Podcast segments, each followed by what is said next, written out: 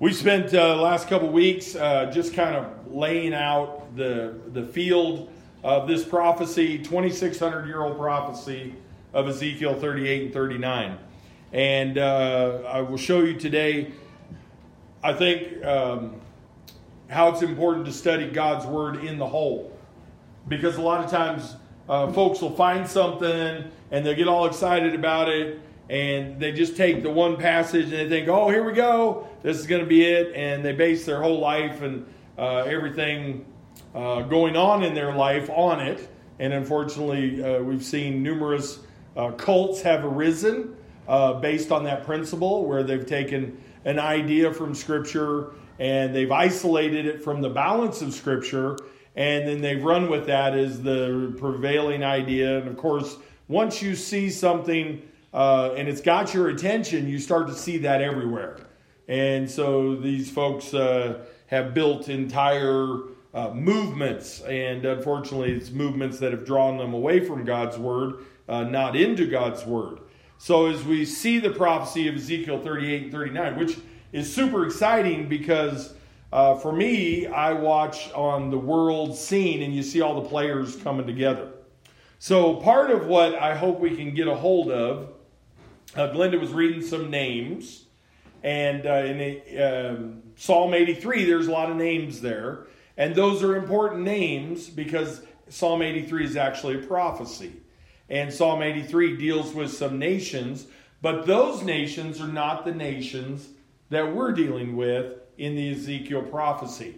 So I broke them up last week, and I don't know if you jotted them down this way just to refresh your memory. There's the Magog coalition. This is the group of nations that will come against Israel in this prophecy, and that includes Magog, Meshech, uh, Tubal, Persia, uh, Cush, Put, Gomer, and Togarmah. And in other words, Magog, we see that is the area of Russia. Meshech is the southern steppes of Russia. If you look at a world map, you see Russia is just not a block up there in the top of the world but there's actually like little fingers and parts and uh, the part that was Georgia, reaching down to Georgia, uh, Belarus, uh, and then of course you have the Ukraine over to the west of there. Um, but then Tubal is an area of Turkey, Persia is modern day Iran, Ethiopia is Kush, and Put is the area of Libya in northern Africa, those two. And then you have Gomer and Togarmah, which are both areas of Turkey. Turkey is uh, kind of like a long uh, country, sticks out into the Mediterranean on a bump. And uh, so you have the eastern area of Turkey, you have the western area of Turkey, uh, represented by Tubal, Gomer, and Togarmah. Now there's protesters, so that's one group of players. That's team one, the Magog Coalition. And then you have the protesters group. And that was Sheba, Dedan, the merchants of Tarshish, and then Tarshish's young lions. And talked about that just a little bit last week. Sheba is the area of Yemen. Uh, Dedan is the area now known as Saudi Arabia. And the merchants of Tarshish, by description, we talked about a little bit last week, the metal Britannia or what is called tin that is smelted up in the British Isles uh, in antiquity, for what the word Britannica is called from. Uh, this is the area of the UK, uh, and then the UK's Young Lions, which uh, I believe and many others uh, probably indicate the area of North America colonies that came out of uh, the UK or through Europe and are represented by us today and the nations of the North Americas. Um, some think that that might be the merchants of Tarshish, might be Spain, but in, in, which case you also have the same areas represented because of the explorers that moved under the Spanish crown and came to those same areas, just in different time periods. But uh, you're dealing with basically the other nations that form up the protesters of the Magog invasion. And then you have the target. You have all those groups of individuals, and then you have the target that they're focused in on. And um, it seems really, really foolish that these huge nations with all this um, wealth and all this land mass and people uh, together, where are they aiming? Israel. Yeah, the tiny little bump down there on the edge of the Mediterranean, the tiny little Rhode Island kind of size country in the Mediterranean. And you have from North Africa, you have a group that's coming from the south. From the north, you have all those groups around that form a crescent, and they're falling down into and driving into Israel, and that's the target. But the most important player in the whole thing is not those the coalition, it's not the protesters, it's not the target. The most important person in the whole entity or in the whole incident is who? Jesus. It's God. God is going to make his name known. His holy name will be established before everyone, and they will know that he is the Lord. They will know. And that's the bottom line when you get down to it. All the movement, all the things that the nation does, everything that's dealt with, God says, I'm doing this. I'm bringing them down. I'm bringing them to this place and I am going to deal with them. God is in charge. And that makes it exciting for me because there's no human element. Go ahead, Ed. I know you told us once, but how many BC is this? What year? 2,600 years ago puts it back. Um, it's about the 700 BC area. And uh, what's interesting about that, in fact, I was just uh, read in the news uh, it was wee hours of this morning, maybe one or two. Uh, we had a dead, dead space, and uh, I was doing a little reading, and the uh, Russian um, archaeologist had found a new grave, and it was significant because it was a woman's skeleton that was in this grave up in the Siberia area, up in the uh, you know super cold, and they dug up this grave that is from the era of this prophecy. And uh, it went through and it listed some of the things. Uh, they found lots of male graves, and I told you about that a couple weeks ago because we were looking specifically at the people that inhabited that area of what we now call Russia, uh, that is represented by Magog, and it was the people known as the Scythians. And in this article, which was not a biblical article at all, it was just world news and it was about these Russian guys that had dug up this grave. And like I said, it was a woman inside, and it had some gold objects and had different stuff in it that they were looking at. But they noted that this was around the 8th century BC, and this was the time that the Scythian people inhabited this area. And uh, I thought, you know, it's interesting because once you start to see uh, and I tried to bring in Herodotus, um, Flavius Joseph, Josephus, all those writers that we had that were extra biblical. They're historical from outside the pages of the Bible, but they are confirming exactly what the Bible says and points out from Genesis 10 on. Is this group of individuals that was in this area, that area that's represented by Magog? And uh, but the prophecy itself Ezekiel's writing places it about 2,600 years ago from now. So you got to do a little math, but you can work your way back to that. Okay, so let's go to uh, Ezekiel 38, uh, verse 14. Just read a little bit here to freshen us up. Uh, Therefore, Son of Man, prophesy and say to Gog, Thus says the Lord God, on that day when my people Israel dwell safely, will you not know it?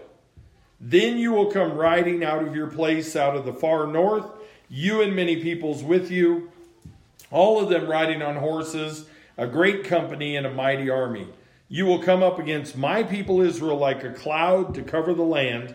It will be in the latter days, key phrase, it will be in the latter days that I will bring you against my land, so that the nations may know me when I am allowed, when I am hallowed in you, O Gog, before their eyes. Thus says the Lord God, Are you he of who I have spoken in former days by my servants the prophets of Israel, who prophesied for years in those days that I would bring you against them. It's very significant that of the players that we are dealing with, the Magog coalition, um, one of the more significant players, Persia, has never come against Israel on Israel's own land while it was under Israeli control. Never in the history of the world has Persia come against Israel while it was under Israel's control. Persia came against part of that land while it was under Roman control. They were fighting the Romans and they were fighting in that area, but they have never come into that area. But Iran seems to be wholly and totally focused themselves against Israel and through their proxies or through their minions. And we listed several of those. Those are the Hezbollah, Hamas, and those are the terrorist organizations in Syria, in Jordan that they finance, in Lebanon that they bring uh, armament to, which all comes out of Russia.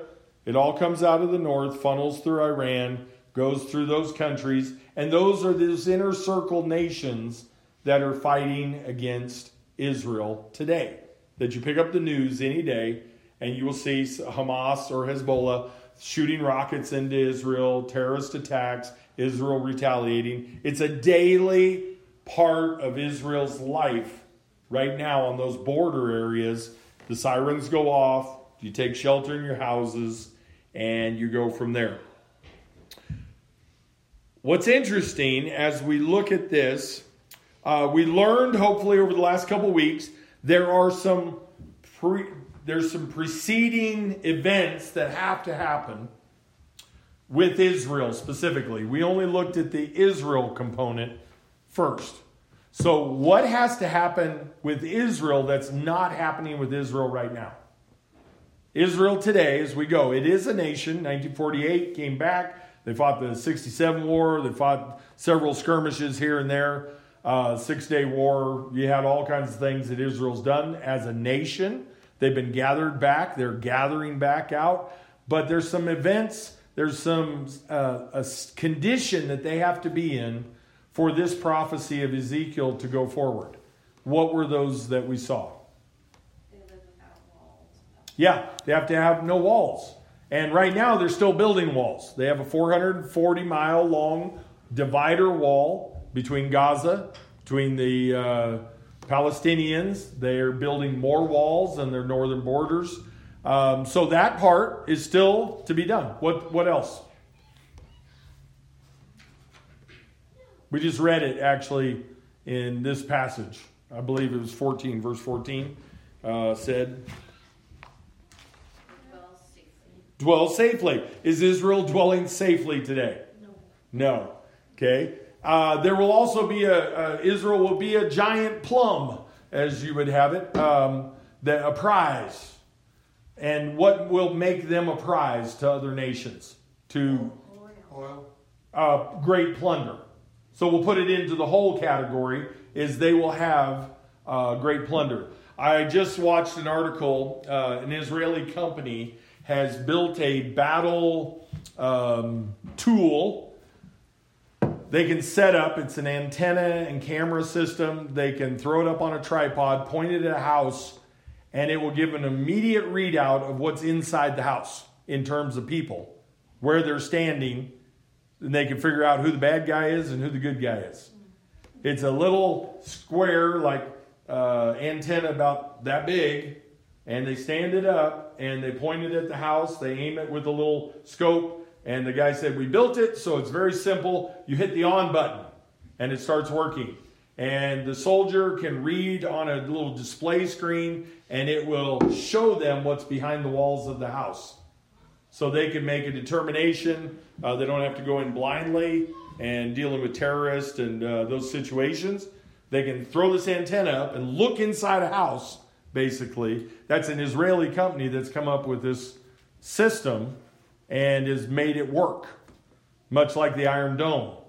We have the Patriot missiles. The Patriot missiles were pretty good when, uh, what's his name, Hussein was tossing the Scuds at us. You remember that? Or at Israel? And he was shooting the big Scud missiles over. Well, the Patriot missile batteries would lock on and they would shoot and try to intercept. Well, Israel took that like 10 steps further and they did it in a period of uh, about four years. Is they can handle multiple uh, small rockets coming in, short traje- trajectories, and they can pick them off with a, like a 95 or 96% success rate. Their Iron Dome system that Israel made. So Israel has huge technology. Israel has huge capability. They produce produce, and they're the sixth largest country in the world. Um, so they're getting towards that place. They've hit gas in the Haifa field, the Leviathan fields. Uh, they have hit oil uh, in Gaza, and but they're going to be a land of great plunder while they're living securely without walls and without fear. And so that's still ahead of us. That's something we need to see. Also, because we look at the whole of Scripture, we see there's something else that has to happen beforehand, and that's what we're going to focus in on today. What that is, is that inner circle of nations that are not in the Magog coalition. Where is Jordan? Where is Syria? Where is Lebanon? Where are where's Egypt? Where's the land of what would be Philistia? Where's Tyre and Sidon? Uh, the ones that Glenda read this morning in Psalm 83. Where are they? Why are they not joining in in this group of nations that's coming against them? And I believe that's because God's word has prophetically dealt with those nations, and they well may be out of the way before the nations of Gog and Magog come together and start to come down. So we're going to look at those.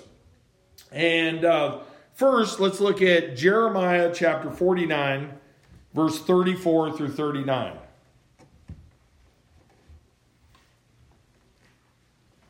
This is dealing with what is in the western edge of Iran. And we talked about last week just a little bit. It's the area of Elam. This is the western side of Iran.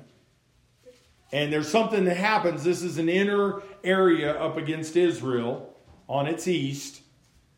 And this prophecy deals with something that happens. And it, it actually seems to have a, um, an event that some believe might even talk about a nuclear disaster here. And that's interesting when you understand Iran's efforts today. Iran is racing to try to get uh, fissionable nuclear material so that they can become a nuclear power in terms of war capability to build a nuclear bomb.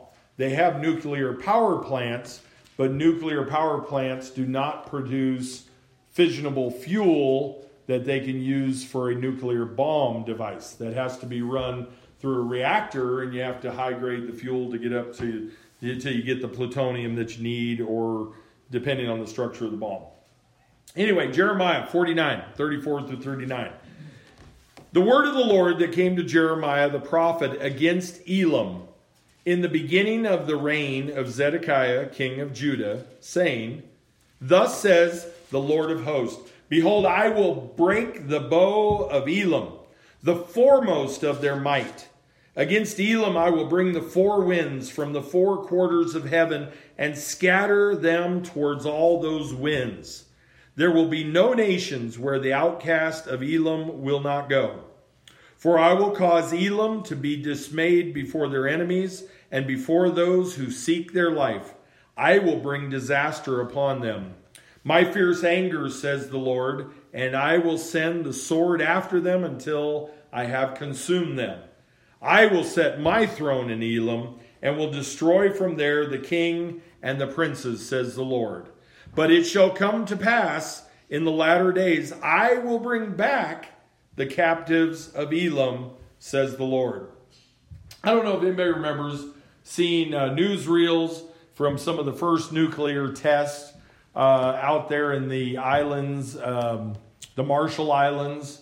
And there's a uh, famous picture of one of the first nuclear uh, explosions they did. They had ships anchored out in the islands and they ignited this uh, nuclear bomb off and it lifts up a column of water and smoke And in the column, you can physically see a ship that has been pushed up vertically into the column.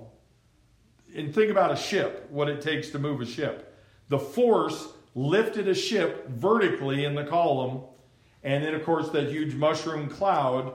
And then the after effect is a wind. A wind that goes in which direction? Every direction. Because this explosion moves out from its core and it moves out in a diameter from there, a circumference. So you see that wind move. Uh, some of the testing that was done on land, the Army has uh, video, and you see buildings just immediately flatten. Uh, the results of Hiroshima and Nagasaki, uh, the bomb where it struck, it, you have an immediate blast radius, but then everything around it is destroyed by the force of the wind that comes from it.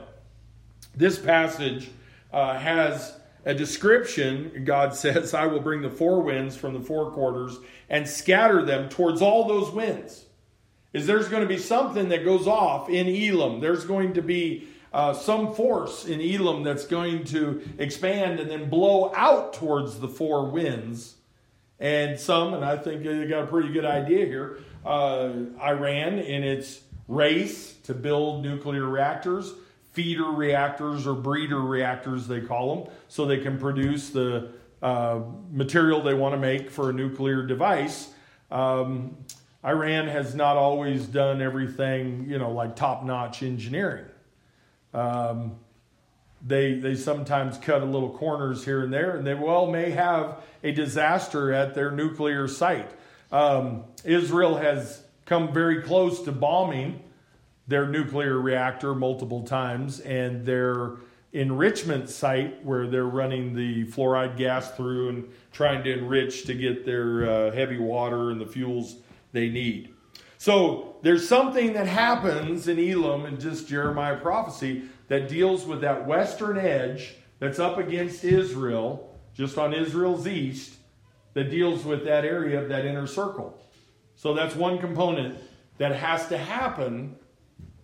It appears this is uh, I'll, I'll, call these uh, the now prophecies. These are the ones that need to get out of the way before we get to Ezekiel 38 and 39 these set the stage and might well answer why those inner circle nations are not in the battle against Israel at the time. Second one.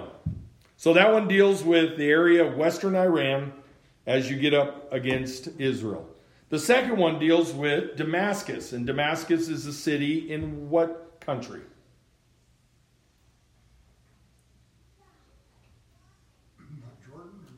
No, no. It's one of the constant enemies of Israel. Syria.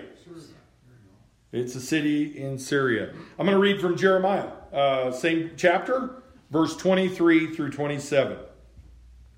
Against Damascus, Hamath and Arpad are ashamed, for they have heard bad news. They are faint hearted. There is trouble on the sea, it cannot be quieted. Damascus has grown feeble she turns to flee, flee, and fear has seized her. Anguish and sorrows have taken her like a woman in labor. Why is the city of praise not deserted? The city of my joy. Therefore, her young men shall fall in her streets, and all the men of war shall be cut off in that day, says the Lord of hosts. I will kindle a fire in the wall of Damascus and it shall consume the palaces of Ben Hadad. Isaiah 17 uh, deals, let me see, maybe I'll just pull a few verses out of there so we're not here forever. Isaiah 17 also deals with this Damascus prophecy. You want to jot a note alongside that passage. Uh, Damascus is a city of antiquity. It's been there for thousands of years. It has never been destroyed. And this is what it says this is the proclamation against Syria. The burden against Damascus. Behold, Damascus will cease from being a city, and it will be a ruinous heap. The cities of Ar- Aroer are forsaken. They will be for flocks which lie down, and no one will make them afraid. The fortress also will cease from Ephraim, and the kingdom from Damascus, and the remnant of Syria. They will be as the glory of the children of Israel, says the Lord of hosts. In that day it shall come to pass that the glory of Jacob will wane, and the fatness of his flesh grow lean. It shall be as when the harvester gathers the grain and reaps the heads with his arms. It shall be as he who gathers heads of grain in the valley of Rephaim. Now I'm going to stop there. Um, the first part is the primary component about Damascus.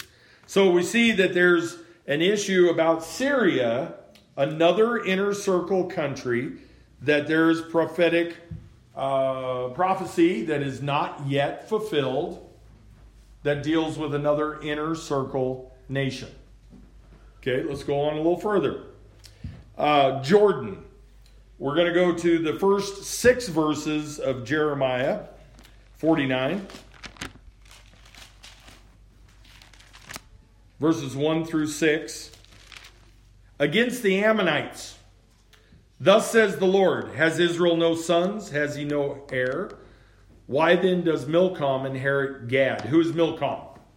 This is important to know. Milcom. Does anybody recognize that name from Bible study? Milcom is the god of the Ammonites. You have Molech and you have Chemosh and you have all the different gods of different names. The children of Ammon, they called their god Milcom. And his people dwell in its cities. Therefore, behold, the days are coming. Verse 2 now. There, the days are coming, says the Lord, that I will cause to be heard an alarm of war in Rabbah of the Ammonites. It shall be a desolate mound, and her villages shall be burned with fire. Then Israel shall take possession of his inheritance, says the Lord. Wail, O Heshbon, for Ai is plundered. Cry, you daughters of Rabbah. Gird yourself with sackcloth. Lament and run to and fro by the walls, for Milcom shall go into captivity with his priest and his princes together. Why do you boast in the valleys, your flowing valley, O backsliding daughter, who trust in her treasures, saying, Who will come against me? Behold, I will bring fear upon you, says the Lord of hosts. From all those who are around you, you shall be driven out, everyone headlong, and no one will gather those who wander off. But afterward, I will bring back the captives of the people of Ammon. There's another phrase that's interesting because he said that twice. He said it first about Elam that we read, and now he says the same thing. He's going to tear them down, he's going to move them out, he's going to destroy their land, he's going to bring them into ruin, but then at some point he will bring back those folks. So, so far we have Jordan and Syria sitting on Israel's southern edges that are inner circle nations that God's dealing with in these prophecies, and Damascus representing the whole of the country of Syria. So, another prophecy. This has not happened yet. Uh, also, from Zephaniah chapter 2, verses 8 and 9, this same prophecy, but Zephaniah speaks of it. I have heard the reproach of Moab and the insults of the people of Ammon with which they reproached my people and made arrogant threats against their borders. Therefore, as I live, says the Lord of hosts, the God of Israel, surely Moab shall be like Sodom, and the people of Ammon like Gomorrah, overrun with weeds and salt pits and a perpetual desolation.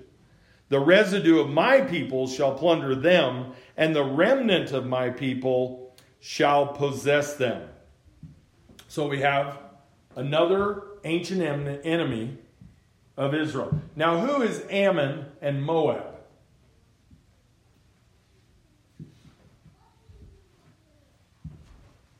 And what's their connection to Israel? Any connection at all?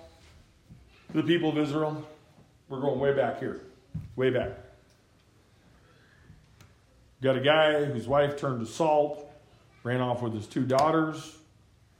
Daughters ended up in a cave hanging out with dad. Decided there was going to be no descendants. Anybody remember? Does that bring anything to mind? Got dad drunk. Two daughters had kids by dad. Moab and Ammon. They're related. They're Lot's sons, grandsons, sons, however you want to call that. It's just weird how God works through man's screw ups. That's what you have to deal with. Is how God works, and they always have been. They've been those enemies, and God says, "Time's going to get full, and you're going to be done." And right now, we still see those countries active: Syria, Jordan, these areas of Moab. We see these people active against Israel in the news every day. We see the uh, the enemies that come against Israel, but God's going to deal with those. And another inner circle nation that prophecy has to be dealt with that's on our forefront right ahead of us. Okay, let's go to another one. This one's in Isaiah. Isaiah 19 and uh, the first 18 verses. And this speaks of uh, we'll just we'll just read a little bit out of this speaks about Egypt. Uh, Israel and Egypt have always had a rocky relationship. Israel came out of Egypt God called his people. How many people went into Egypt originally? The first interaction between the people we would call Israel and Egypt. How many people went in? Well, first there was one. His name was Joseph. And Joseph had brothers, and Joseph had family, together 70 people went in. In a period of 430 years, God brought out over 600,000 fighting men, plus women and children, probably two and a half million people, out of Egypt. He raised up his people, the choice, his choice, he raised them up inside of Egypt. But we remember Egypt was part of the wars that Israel has fought as a nation in their independence. And um, here's the burden against Egypt, uh, chapter 19. Behold, the Lord rides on a swift cloud and will come into Egypt. The idols of Egypt will totter at his presence. The heart of Egypt will melt in its midst. I will set Egyptian against Egyptian. Everyone will fight his brother, everyone against his neighbor, city against city, kingdom against kingdom. The spirit of Egypt will fail in its midst. I will destroy their counsel and they will consult their idols and the charmers, the mediums, and the sorcerers. And the Egyptians I will give into the hand of a cruel master, and a fierce king will rule over them, says the Lord of hosts.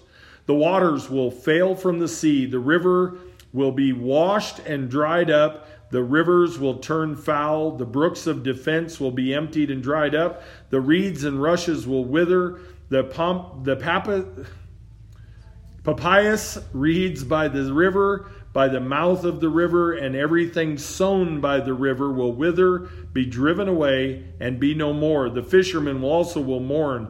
All those will lament who cast hooks into the river, and they will languish who spread nets on the water. Moreover, those who work in fine flax and those who weave in fine fabric will be ashamed, and its foundations will be broken. All who make wages will be troubled of soul. I'll stop there. It goes on further. Uh, you notice there was a word that was repeated over and over again in there. There's a word, it's synonymous with Egypt.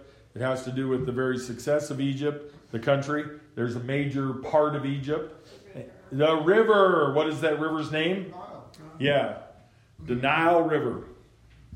And uh, without that river, without the water that flows out of the Nile, Egypt has nothing.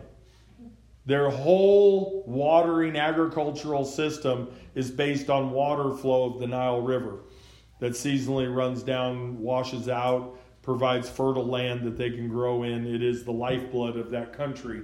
And God deals with this in a prophecy that's going to happen. Hasn't happened yet. So we know this is on the forefront. And this, again, is another inner circle nation that is significantly absent from the Magog coalition.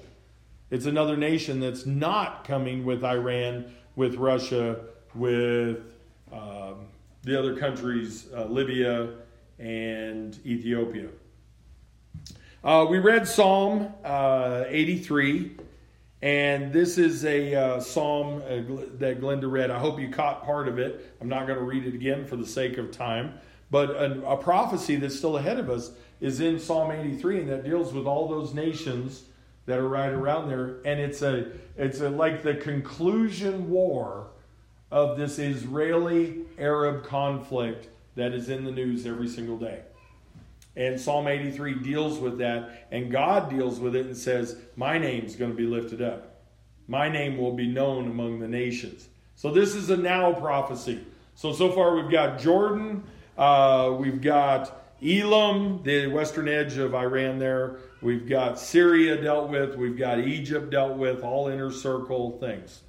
Another now prophecy, and we're not going to go deep into it, but the rebuilding of or the groundbreaking for the third Jewish temple. And uh, that seems like an improbability in our world because on the threshing rock that uh, the temple was built on, there is this little building right now that probably would raise a lot of uh, resistance if it was to be torn down so the temple could be rebuilt on that spot. What is that little building? Mosque of Omar? Yeah, and uh, that's the third most important site in Islam. Uh, you know, they got the big rock out there in Mecca, they got another spot but that's one of the most important sites for them. And so, for the third temple to be rebuilt, uh, something's going to have to happen. That that building's got to be knocked down. They have no problem, by the way, in their uh, work on that mosque. They have dug out um, numerous artifacts and um, eva- just dug out tons of ground and dumped out in the middle of the desert. Uh, they didn't care. That is all historical material from underneath and around that area so that they could enlarge their mosque. And uh, it was, it's been a great sore subject between Israel because a lot of this stuff contains artifacts that are from the days of Solomon and King David and the previous temples, the Solomon temple, and then Hezekiah uh, later on that was rebuilt. And um, so something's got to happen there that for that to be rebuilt. But what's also interesting, if you were uh, to take a look and study, there is a group uh, that has rebuilt all the artifacts or all the implements of service that need to be used inside the temple. They have rebuilt and manufactured everything that's described for use within the temple, all the serving trays and the table of showbread and all that stuff. They're looking and have believed they've found in the last year or two a red heifer that has not a white hair on it. And they've inspected it by the rabbis because they need a red heifer so that they can purify those items for use within temple service. All the garments of the priesthood they've remade. And they have all that material ready to go right now if they can get a temple built. Unfortunately, what we're going to see is that the Antichrist will use that temple as his tool in bringing the Israel people into a covenant for that period, the first part of the tribulation period. So that's something that has to happen uh, first. Um, let's go to Obadiah. Anybody been in Obadiah lately? Didn't think so.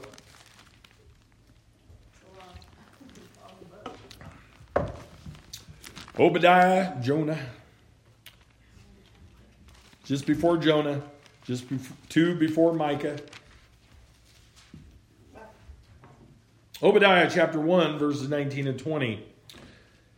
This deals with a prophecy of an expansion of Israel.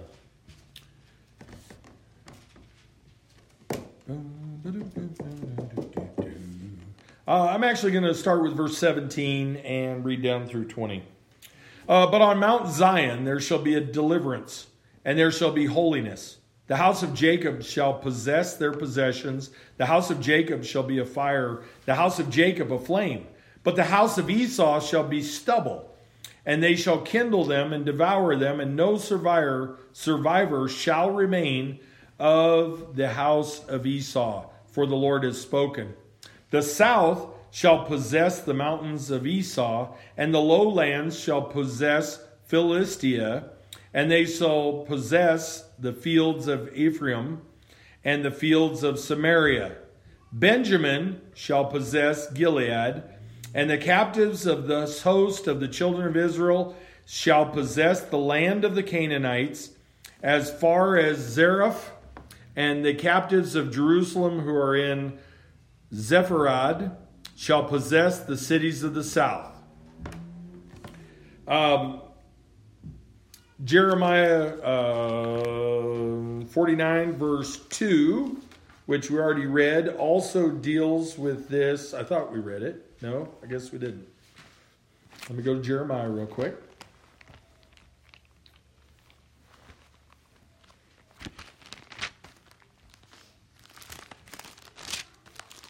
Also deals with this expansion of Israel. Now, this is the area of the Edomites, the Esau's people, the descendants of Esau.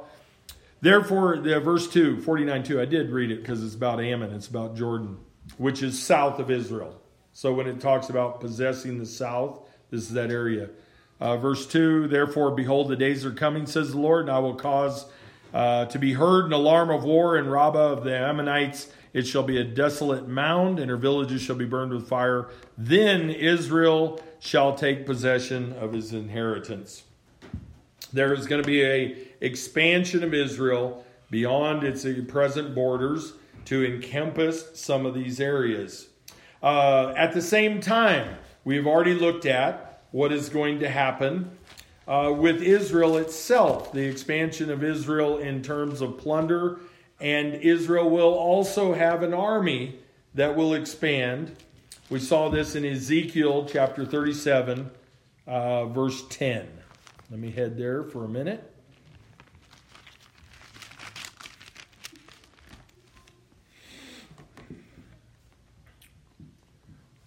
And God, uh, this is the prophecy about the dry bones. Do you remember that? Dry bones in the valley? They all come back together. They join up. They get sinew. They get flesh on them. They have no spirit in them. God's spirit blows breath into them and raises them back up. And verse uh, 10 11 so i prophesied as he commanded me and breath came into them they lived and they stood on their feet an exceedingly great army. Israel has a little army right now. Israel has nuclear weapons. It makes it a bigger army uh, because they have the weapons to back it up. And they uh, also have the fortitude to actually use those weapons. Uh, Israel has, I think, been pulled back from the brink of using nuclear weapons multiple times by our country. Uh, you know, say, wait, wait, wait, wait, wait, hold on, guys. You know, they're like the little kid that's been bullied and suddenly stands up and beats everybody up. Uh, that's kind of his how Israel is. So this is another component of prophecy that's ahead of us. And then in Ezekiel 38, we've already looked at it, the safer Israel that dwells without walls and security fences. Um, Ezekiel 38, verse 13, the wealthier Israel that's in uh, possession of great plunder and booty. And then uh, we also have the uh, Ezekiel 38 in verse 13 talks about the protesters. And I bring this up because right now we're getting to watch this in action. Uh, right now in our country, as we put in our influence, whatever that may be, against Russia and Ukraine. By the way, that's heating up a whole bunch. Is anybody paying attention, seeing anything on that? It's interesting because our leaders are saying, hey, it's happening, it's going to happen, and Russia's going to do a false flag, and then it's, you know, they're going to pretend that someone attacks them and then use that as an impetus to go in. But right now, Russian backed rebels are firing off uh, pipelines. There's uh, been bombs off. There's been artillery shells shot into schools. Uh, there's all kinds of stuff going on over there, and thankfully, it looks like Faith will not get deployed. And uh, they put her on guard duty over here, so uh, I'm happy for that. Yes. And uh, but verse 13 of chapter 38, which we read already, uh, Sheba, Dedan, the merchants of Tarshish, and all their young lions will say to you, Have you come to take plunder? Have you come to gather your army to take booty, to carry away all the silver and gold, to take away livestock and goods? to take great plunder. And um, this seems to point to and, and kind of coincide with the fact that the decline of our nation in political power and ability to influence other nations is you know all our threats all our oh well we're gonna we're gonna economically sanction you. Do you think that's actually uh, bothered putin at all? No in fact i think it's incited him. I don't think our country understands how that guy functions his greatest low moment uh, in the 22 years he's been in power was watching the collapse of the Soviet Union because of what he felt was weakness in just not standing up and fighting back against pressure outside. And that was mainly us and uh, the British nations, the UK influence. Uh, but I believe all our words are just uh, bolstering his effort to go further and to expand his borders and to restore the glory of what he sees as the nation. He's an old guy. He's 69 years old. He's a grandpa. Uh, I know he's thinking, well, I don't know he's thinking. Uh, I believe he's thinking, this is the now. We got to do this now. And this needs to be done. And it's just amazing to me as I look in God's Word. And, and I, am sorry if this all bores you, but as soon as we touch the subject, uh, this is so pertinent to what's going on in our world right now. We're so right there on the edge. Go ahead, Ed. You struck upon something that I was involved in, the disinformation, because the Soviet Union was paranoid. Yep. During that period, and they started to believe that we were stronger, and they couldn't keep up with it. Economically, they would fail. They started to think themselves down mm-hmm. because that misinformation, they, they believed us. They believed that the Star Wars thing was successful, and that they had no way to defend against all kinds of things that we peddle to them that they fought. Yep. And that's true. That really happened. Yes. Unfortunately, uh, when you bluff, if you don't have something to back it up, it is eventually the bully realizes that and steps up and calls your bluff. Well. And uh, very, very likely that's we're sitting on the edge of that right now. Go ahead, Paul. I see your hand. Yeah, if we see the ships, uh, our, our big Navy ships in the Norwegian waters, Mm-hmm. God showed me that many years ago. That's the start of World War III. Yeah. And I saw that exact thing that God showed me. I think it was in New Newsweek magazine when I was in Jamestown, Kentucky. On the front cover, it was just like what the Lord had shown me, like it would be the start of World War III. Yeah. There's uh, there's much afoot, and uh, the things that we've just gone over today. The key that I wanted to point out, uh, hopefully that you see in that, is these nations that are right around the inner circle nations, as I call them. Uh, there's some. There, it, it's significant that they're absent from the Magog coalition. And as we see Israel expand and come into that place of wealth and security, at the same time, we see the nations around them that are oppressing them right now, that are the daily oppressors, we see them gone. In prophecy, we see that happening. Uh, so this is like Israel, again, God's timepiece, looking at God's watch. When we see some of these things happen, when we get, if we see Syria and Damascus in ruin and rubble, and we see destruction there, uh, we see Jordan falling, we see Egypt having economic disaster because of a natural disaster of their river, however that happens whether it's an earthquake that rearranges water flows and subterranean uh, feeders into the Nile River, or whatever it is that causes their river to go stale, that their entire economy functions based on that uh, river. That is the, the essence of Egypt, synonymous with Egypt all along. Um, these are the times to look and pay attention because this brings us right up to the threshold of Ezekiel's prophecy. Now, I, I want to read uh, what God does. And because th- this is always the cool part, is when you see how God actually steps up. All the prophecies that we read so far, God deals with these other little inner circle nations. Now, God's going to deal with the massive worldwide effort that's coming potentially against Israel. And this is uh, verse 18 of Ezekiel 38. And it will come to pass At the same time, when Gog comes against the land of Israel, says the Lord God, that my fury will show in my face.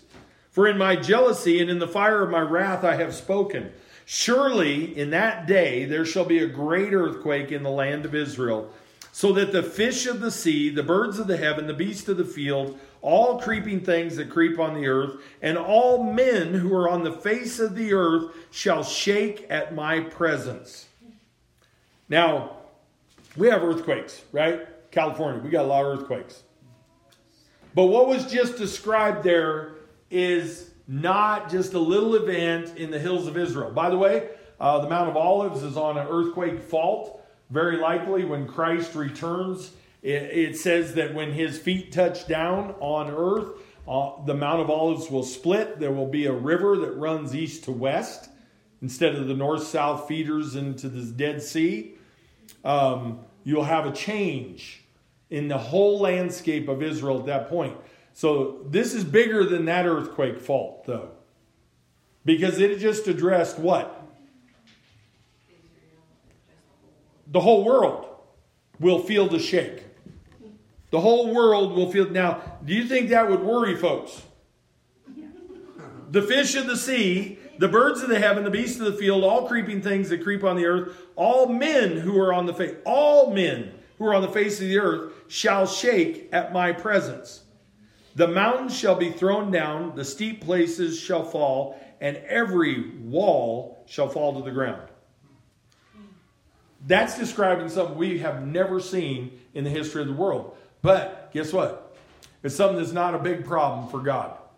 If you've ever been anywhere where you can see the tectonic plates where they've shoved and upthrust and mountain ranges and sheer cliffs that have risen out of the ground, and you look at maps and, and you get an idea of just the forces that were involved, the continents moved apart, and the flood, post flood time period, that was a bunch of shaking that went on. Go ahead, Paul. There's a scripture that says uh, the earth is burned and few men left. Yeah, yeah. There's a whole bunch. There's a whole bunch going to happen here, and, and, God's in charge of it. That's the main thing I want to get it.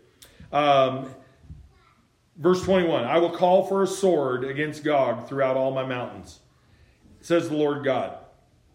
And the next sentence is super interesting to me because historically in the Bible, God has done this before multiple times. Every man's sword will be against his brother.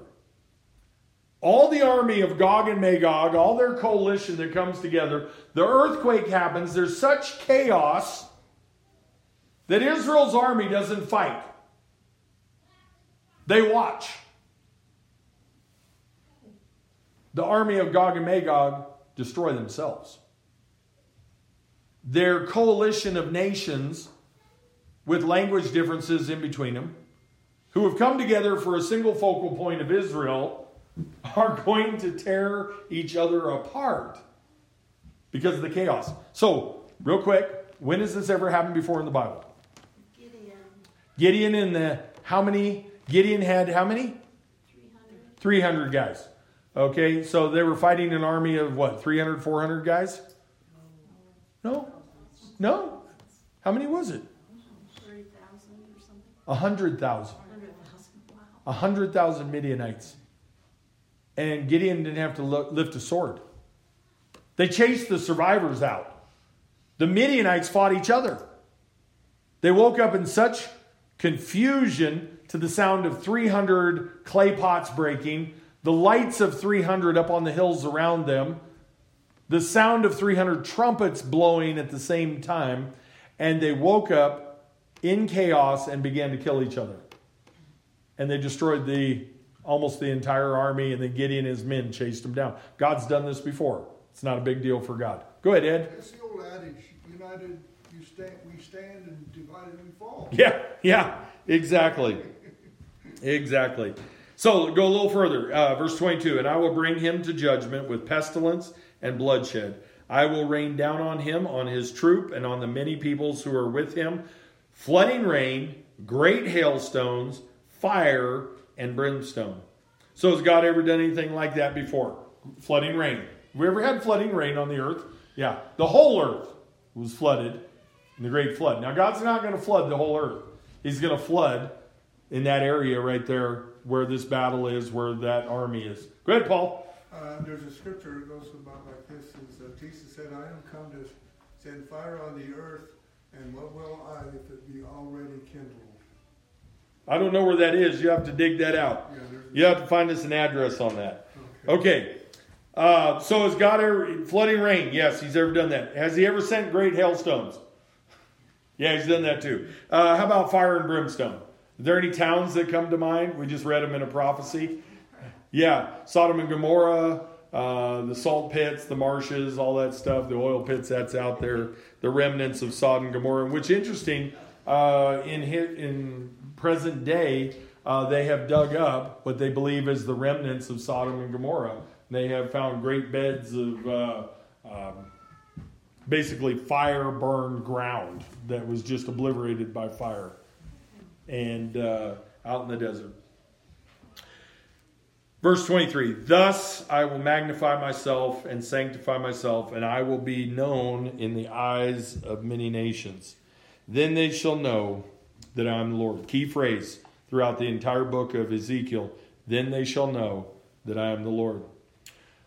So interesting uh, in the whole of this, and especially as we look at the Magog coalition. I just pulled a few- things out of the news that are pertinent that have just happened within the last year. Uh, Russia, China, and Iran recently held their third joint naval drill in the North Indian Ocean. Amid tensions with the U.S., Iran has strived to step up defense cooperation with Russia and China. Over the years, there has been an increase of visits to Iran by Russian and Chinese naval officers.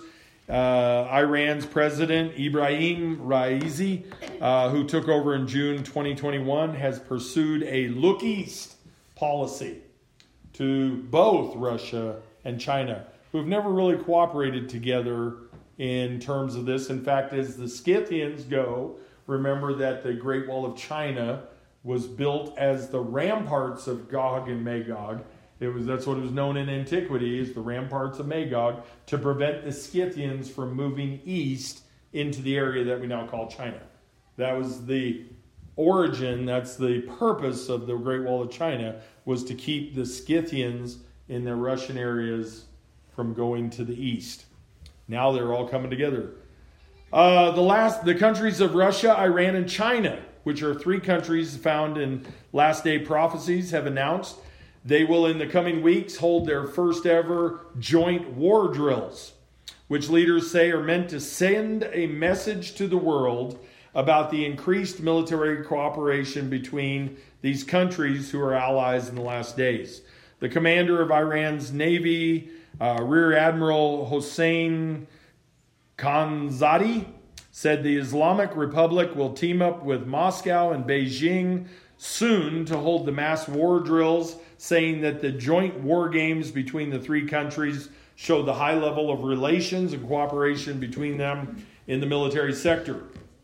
Another article. On March 27, 2021, China and Iran signed a 25 year strategic cooperation agreement reaffirming China's effort to build an Asian axis of alliances and penetrate the Middle East.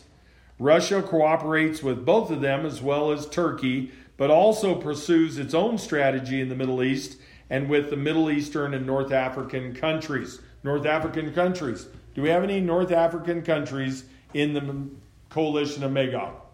Which were those? Ethiopia and Ethiopia and Libya. Yes, they're there. This Tehran, Tehran Beijing agreement could serve as a precedent to lure Ankara, which is Turkey, into a similar strategic agreement. Is Turkey part of that coalition of Magog, by the way? Yeah. Remember Gomer, Togarmah, and Meshech? They're all components of that. Okay? Um, which would offer a lifeline to the collapsing Turkish economy and also provide Ankara with a strong bargaining chip in the face of U.S. pressure. Moreover, moreover, it may help Turkey to make the leap by turning its rift with the West into an abyss.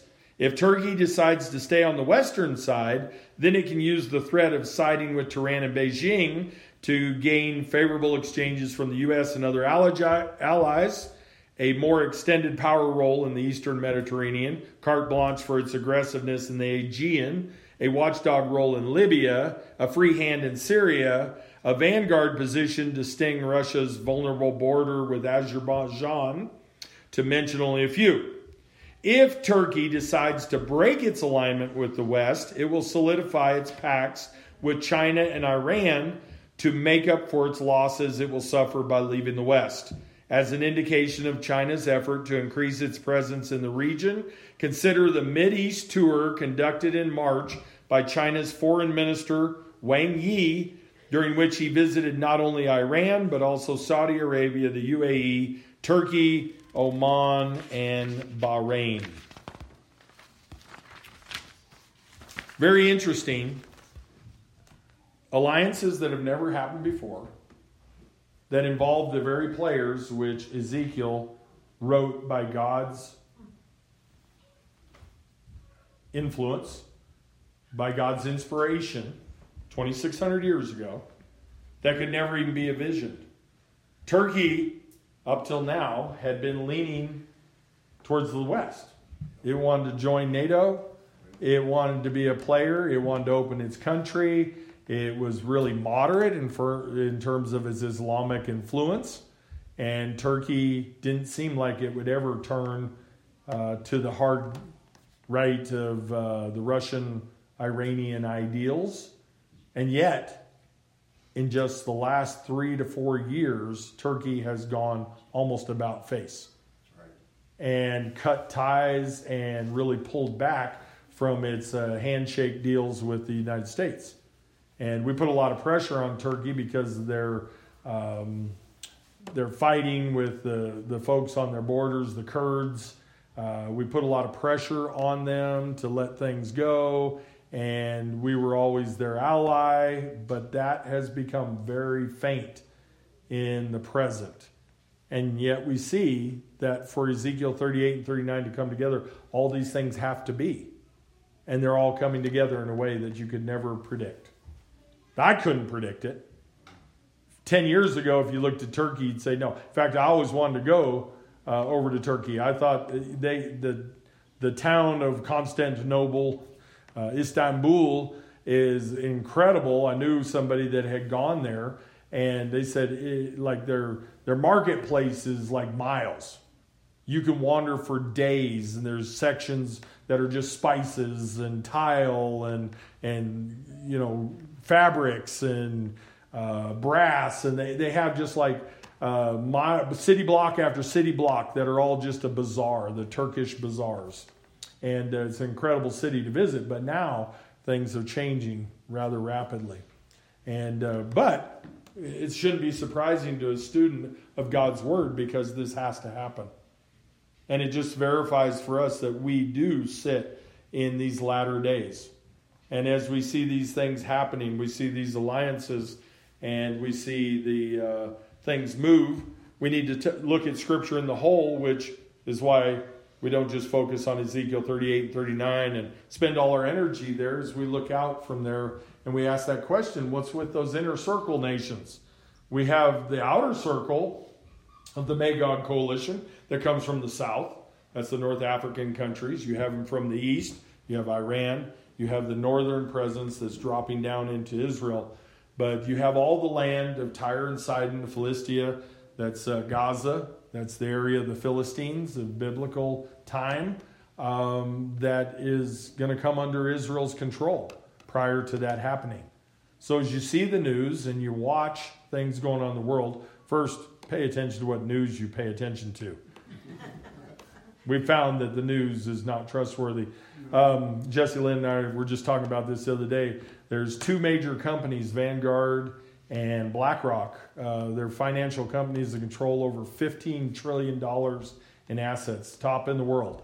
And they own the majority of all the news outlets, both what we would call conservative uh, and far left leaning. Uh, they own them both.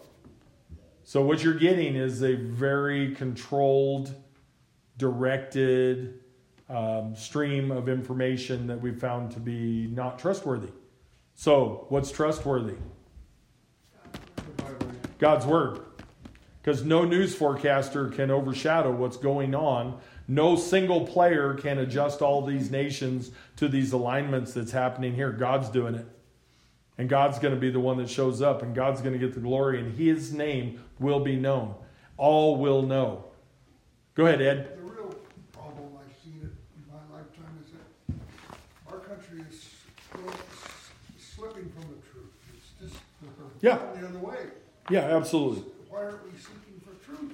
You know, I keep asking myself. Uh, it, it's in, incredible that question. I don't know if we'll ever answer that. how how can that happen? But um, a really interesting thing happened the other day. I, I don't want to take up your time because we're hitting right up to noon right here, and uh, amazed we actually made that through uh, with all those prophecies that we dealt with. But um, over the past couple weeks, and we've been working on this, and and uh, the fellows I work with who are not believers. Um, they've been paying a lot of attention. Uh, some of them have former military backgrounds, and they're wondering if they're going to get called back up. Uh, they're wondering if they're going to end up, you know, get if they're going to join back up, uh, if there's going to war start, and so they got a lot of attention focused on things and on our country and the state of our economics and our debt load, and uh, which would take the entire GDP of the world for at least two years to pay back what we owe. Think of that. The entire gross domestic product of the world for two years to handle our debt load alone. So, pretty much that's impossible. You know, we're not going to deal with our debt load internally. But I had said something several weeks back and uh, about how in the history of the world, exactly what God said would happen, like Assyria and then the Medes and the Persians, and then uh, Greece, and then Rome, and then this new Rome that we see uh, that's envisioned by Daniel's vision of the, the Nebuchadnezzar and the statue uh, that has the head of gold, the silver, the brass, the iron, the clay, and mixed iron toes. Uh, and I said to him, just a side comment, uh, I said, in the history of the world, there has been no major world power that has existed for much more than 250 years in its place of power. And they've all fallen. They've all gone down. All those nations that I've just run through uh, France in their heyday, Britain in their heyday, and their globalism. Um, we're like 245 years. We're, we're edging up on 246 now. And uh, we show the internal decay that brought down Rome, both as a republic and an independent country. We show those same uh, moral decay. We show that internal rot as a country. Financially, we're on shaky ground. If we don't print money, we don't function. We're spending stuff that we don't even have. We're spending stuff that we'll never have. And we're just doing it by increasing the supposed hole in the bank account and trying to service our debt. Um, it's a, it's a one way road. But we shouldn't be surprised. Because every nation that has ever turned from God, every nation that has ever turned their back on God, has been dealt with in judgment. And think of the sacrifice that have been made to the gods of this world by the United States. 61 million infants sacrifice, child sacrifice goes on daily. That there's a cost. That's blood that cries out. Genesis, God said, the blood, you will be accountable for the blood.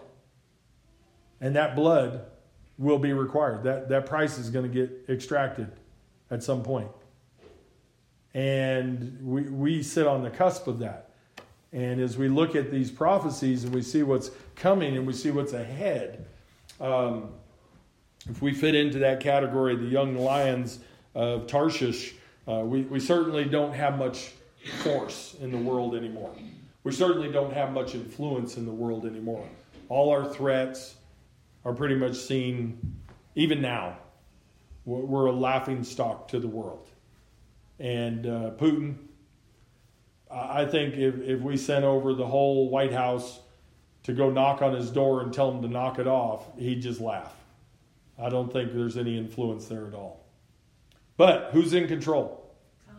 God's in control. And for a believer, it's exciting times to look at because God's in control. That's right. And we don't have to fear. We don't have to fear what man can do to us. What we need to do is keep our confidence and our trust in God. God said it's happening. God's ever, done everything He's ever said. If God fails you, it'll be the first time you'll be the first one ever in the history of the world. God has never failed. And we need to keep that in mind. Do we fail? Yes. Yeah, we do. Does governments fail? Yeah, they do. Will they continue to fail? Yes, they will. There will be one enduring kingdom for eternity, and that's the kingdom of Jesus Christ. That's the kingdom that He will rule, and He will reign in eternity. And I am thankful that I get to be one to praise Him and honor Him and worship Him through eternity by His gift of salvation to each of us. Let's pray. Father, thank you for your love. Jesus, thank you for doing so much for us uh, every day. Uh, not just in salvation, but in the, the little things, your presence with us, your power to live life, the strength to get by day by day. We love you so much, and yet you deserve so much more. Help us to be thankful. Help us to always be grateful for what you do, to not to not miss the small things. There's so much big here that we've been looking at, and it's big things that we can't influence and we can't control, and, and we'll just be on the sideline and be spectating. But but God, you are in control of the tiniest little things that go on in our world, keeping the seasons in order, keeping the rain falling when it needs to fall, keeping the snow on the mountains when it needs to be there. Lord, don't don't let us take things for granted. Let us keep our eyes and our heart fixed firmly on you. Thank you for loving us. In Jesus' precious name I pray. Amen.